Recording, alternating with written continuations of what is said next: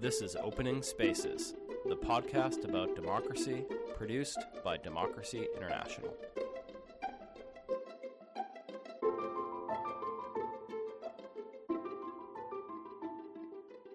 Welcome to Opening Spaces, the podcast about democracy. My name is Andrew Bogrand, and I'm here today with Raisa Borshchigova, who is a Wilson Center Fellow and a human rights activist from Chechnya. Welcome, Raisa. Thank you, Andrew.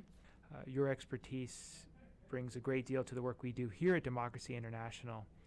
I'd like to talk a little bit today about not just about your work, but about the situation in Chechnya and the specifically the human rights situation in Chechnya. And, and I'm wondering if you can kind of give me a an overview.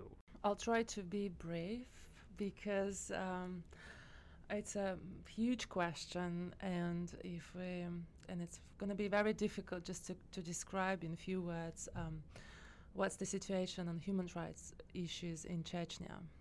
First of all, um, just um, there is no any um, freedom of expression in Chechnya. First of all, you have to know, Ye- and today the Chechens can't um, not even express themselves, but also um, go and just complain about what's going on within their own families. Because today, I can fairly say that every single family faces injustice uh, from the Chechen government, which established the uh, severe, uh, total dictatorship and melted with the sort of corruption going on.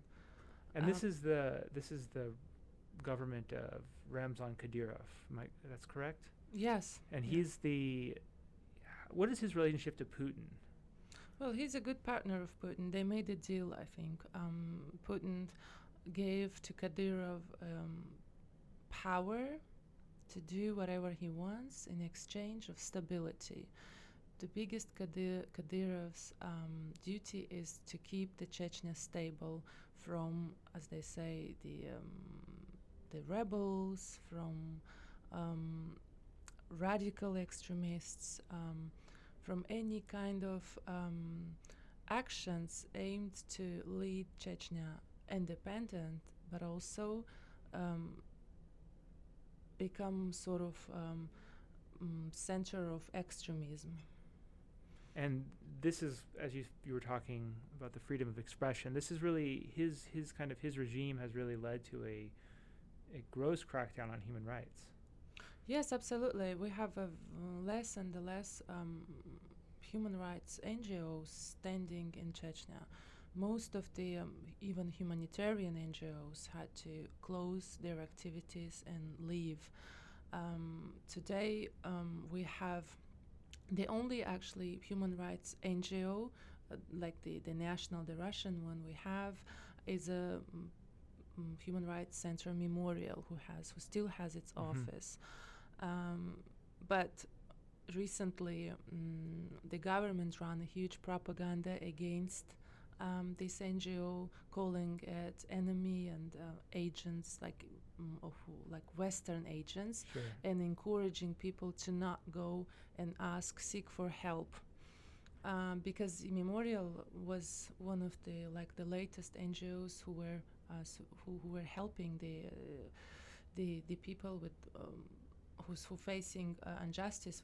They were providing the legal ex, like uh, assistance and also giving um, the, monitoring the situation on human rights abuses and also documenting and reporting on it. They still do this job, but now the people don't come to the office. It's very rare. Right, right. And and what's the what's the concern there? Do you think is it are they concerned as I think Putin is about uh, a, a, say a color revolution, uh, or, or or are the fears broader than that? Or why why attack say a humanitarian organization? Well, humanitarian organizations means that uh, it's uh, it's international. That the foreigners are here, and foreigners had kind of protection. For instance, uh, the Chechens can get punished for any single like word they can say against um, like the regime. Foreigners could actually tell this and be independent. Even um, and also the uh, Russia tries, and with Kadyrov they try really isolate Chechnya from foreigners who can come, and even any kind of contacts with foreigners are seen as as a danger um, for their regime, and that's why they try to keep the mm, Chechnya um, far in distance with the with the foreigners. Of course, they can come, Mm. but like just to give an example, three years ago, we had. Uh, for foreign journalists, it was um, easier just to come and um, manage to the interviews with people. Um, Interesting. Yes, And now but today not, now the possible. people yes but then it, they the people started refusing to give the like uh, interviews on the front of the camera now people just are afraid to meet with the foreigners just because uh, because they might be punished for this Wow, that's incredible. And how does Chechnya fit within you know within the Northern Caucasus? You know, Dagestan, Ingushetia.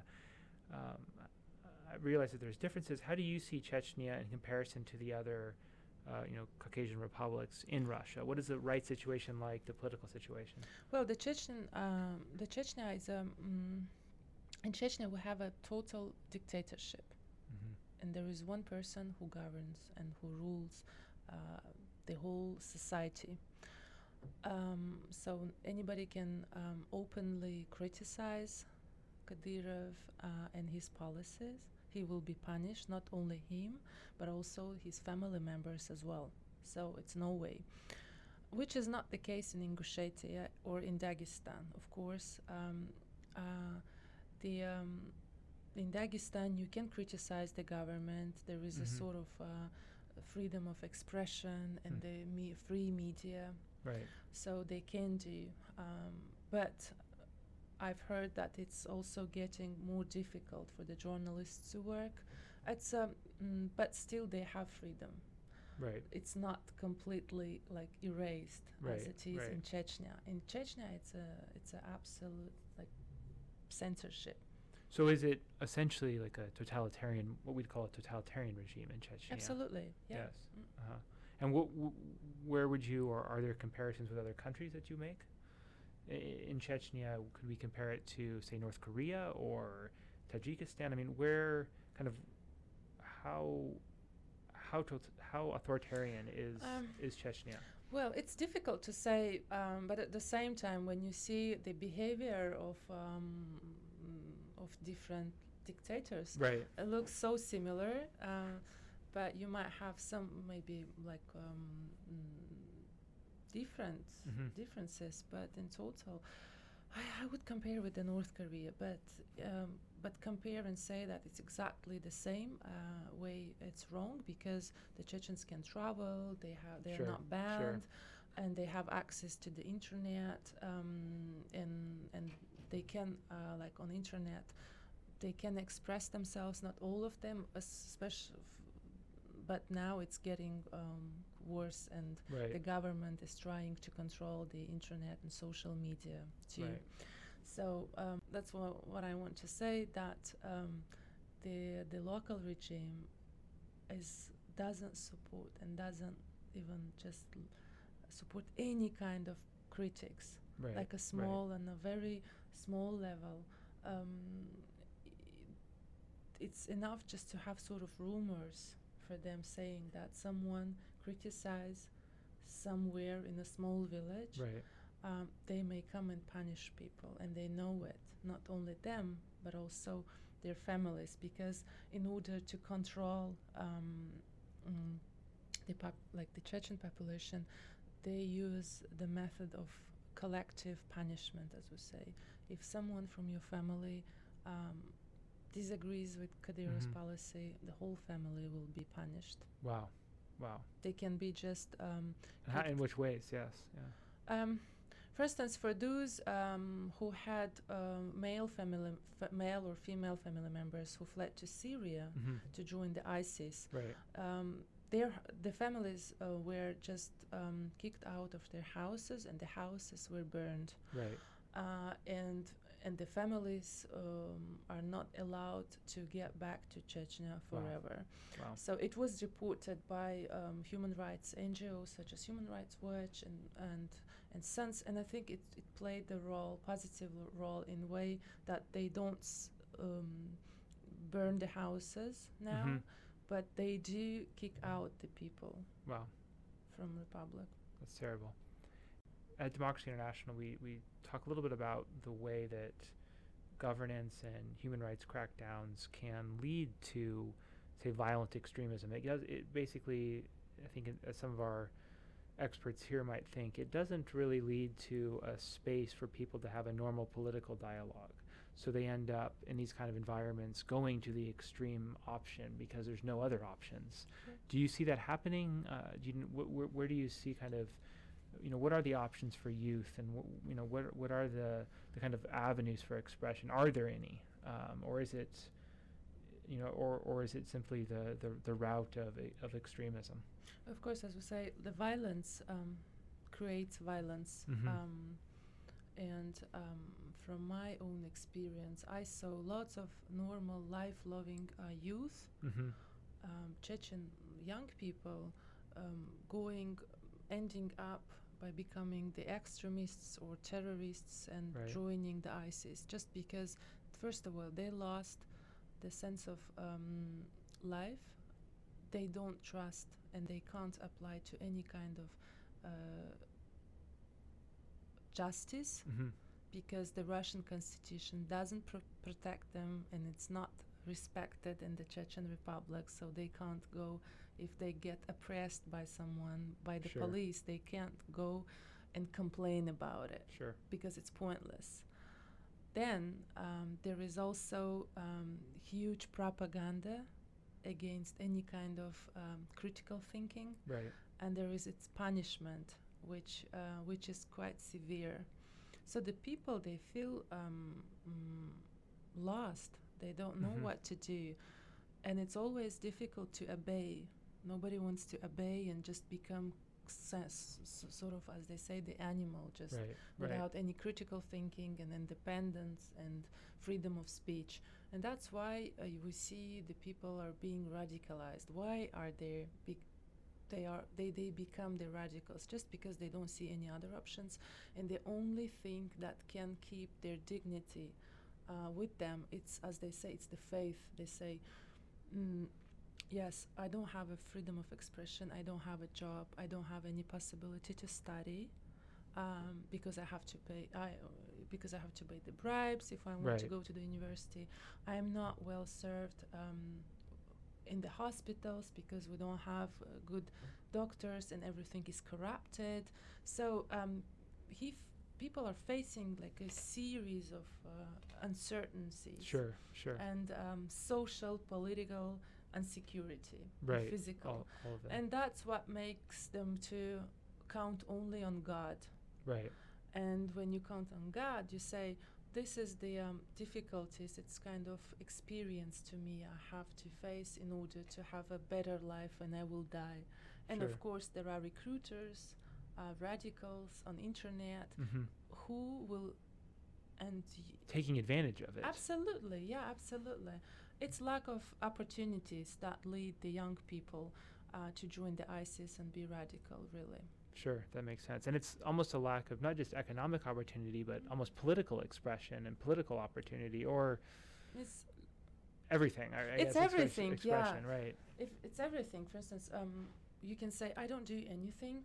I'm not against the government. Um, I don't participate in any actions Right. which are not um, welcomed by by our government. But but by the end, you can find yourself beaten by police Sure. um, or facing injustice wh- when you when you go to the hospital or to Right. school, and um, and it's this creates kind of it put the young people in a sort of vacuum, and Right. they don't see any other uh, perspectives in their lives, and that's how the sense of life Mhm. itself um, is going away. Interesting. That's tragic.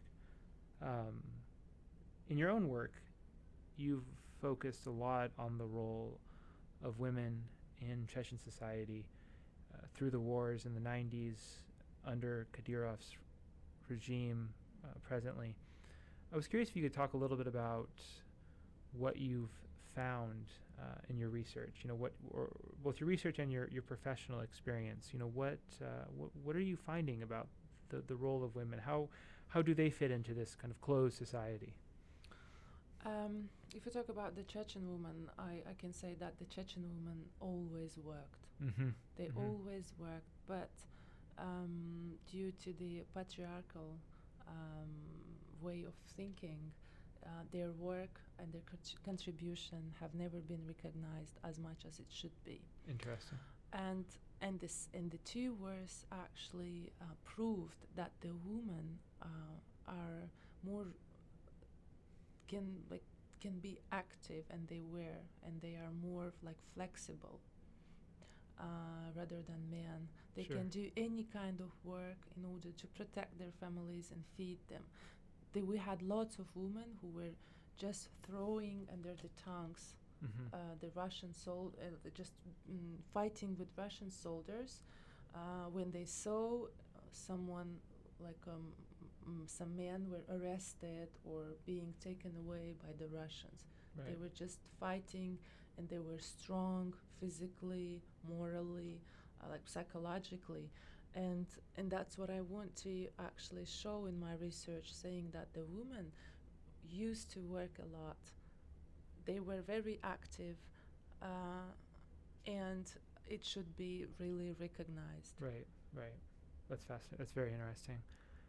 In in Chechnya, before you uh, came here to DC to work at the Wilson Center, you were leading a, a large project uh, aimed at assisting young women and girls seek kind of alternatives and, and leadership opportunities. And we'd be curious uh, here at Democracy International to learn more about you know what that entailed and what that kind of what your work looks like in Chechnya.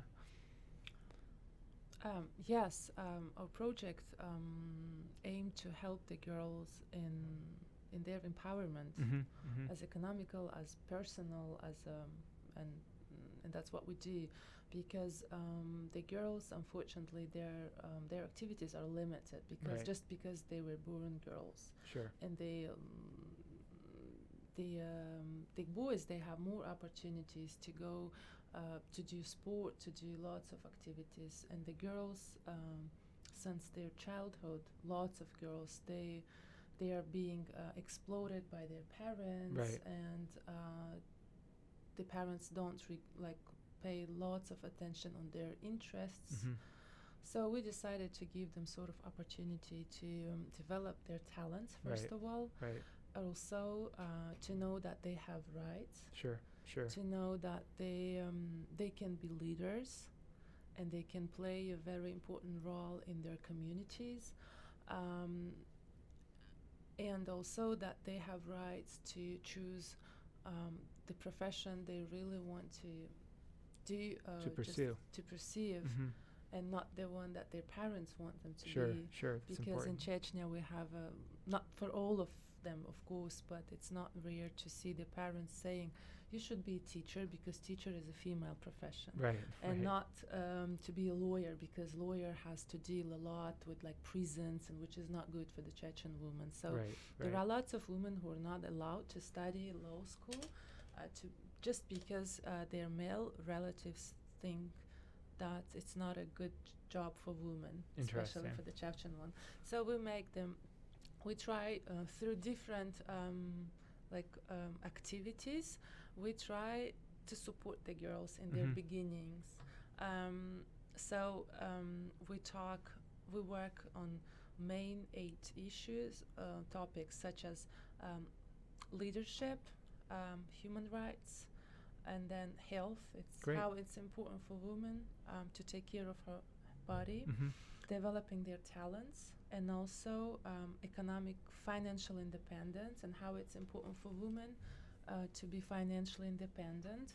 Mm, uh, we also um, and we're doing lots of like different activities and we invite as we call the sessional experts from outside for instance if we see that the girls want uh, are interested in journalism, we can invite a journalist who Sure, can give them sure. the master classes on how to um, how to um, uh, ask the questions and how just giving them some some tips on writing Sure, skills. sure. Well, and we can bring them to the local television just to Right. show how the news are done, uh, just to see the process. Right, so we right. try to give sort of alternative, and we meet with the girls two times per week um, for two hours, and we have a team of uh, social workers who works like mm, together Sure, and sure. spend the time with the girls. That's fantastic. Well, it's really it's really impressive work that you're doing, and we'll follow your research. Uh, you know, with great with great attention. It's it's really it's really great. So thank you for taking the time to talk with us here today, and I hope you uh, enjoyed your time at Democracy International. I did, I did. Thanks a lot for And- being interested. Thank you. And this has been another episode of Opening Spaces, the podcast about democracy.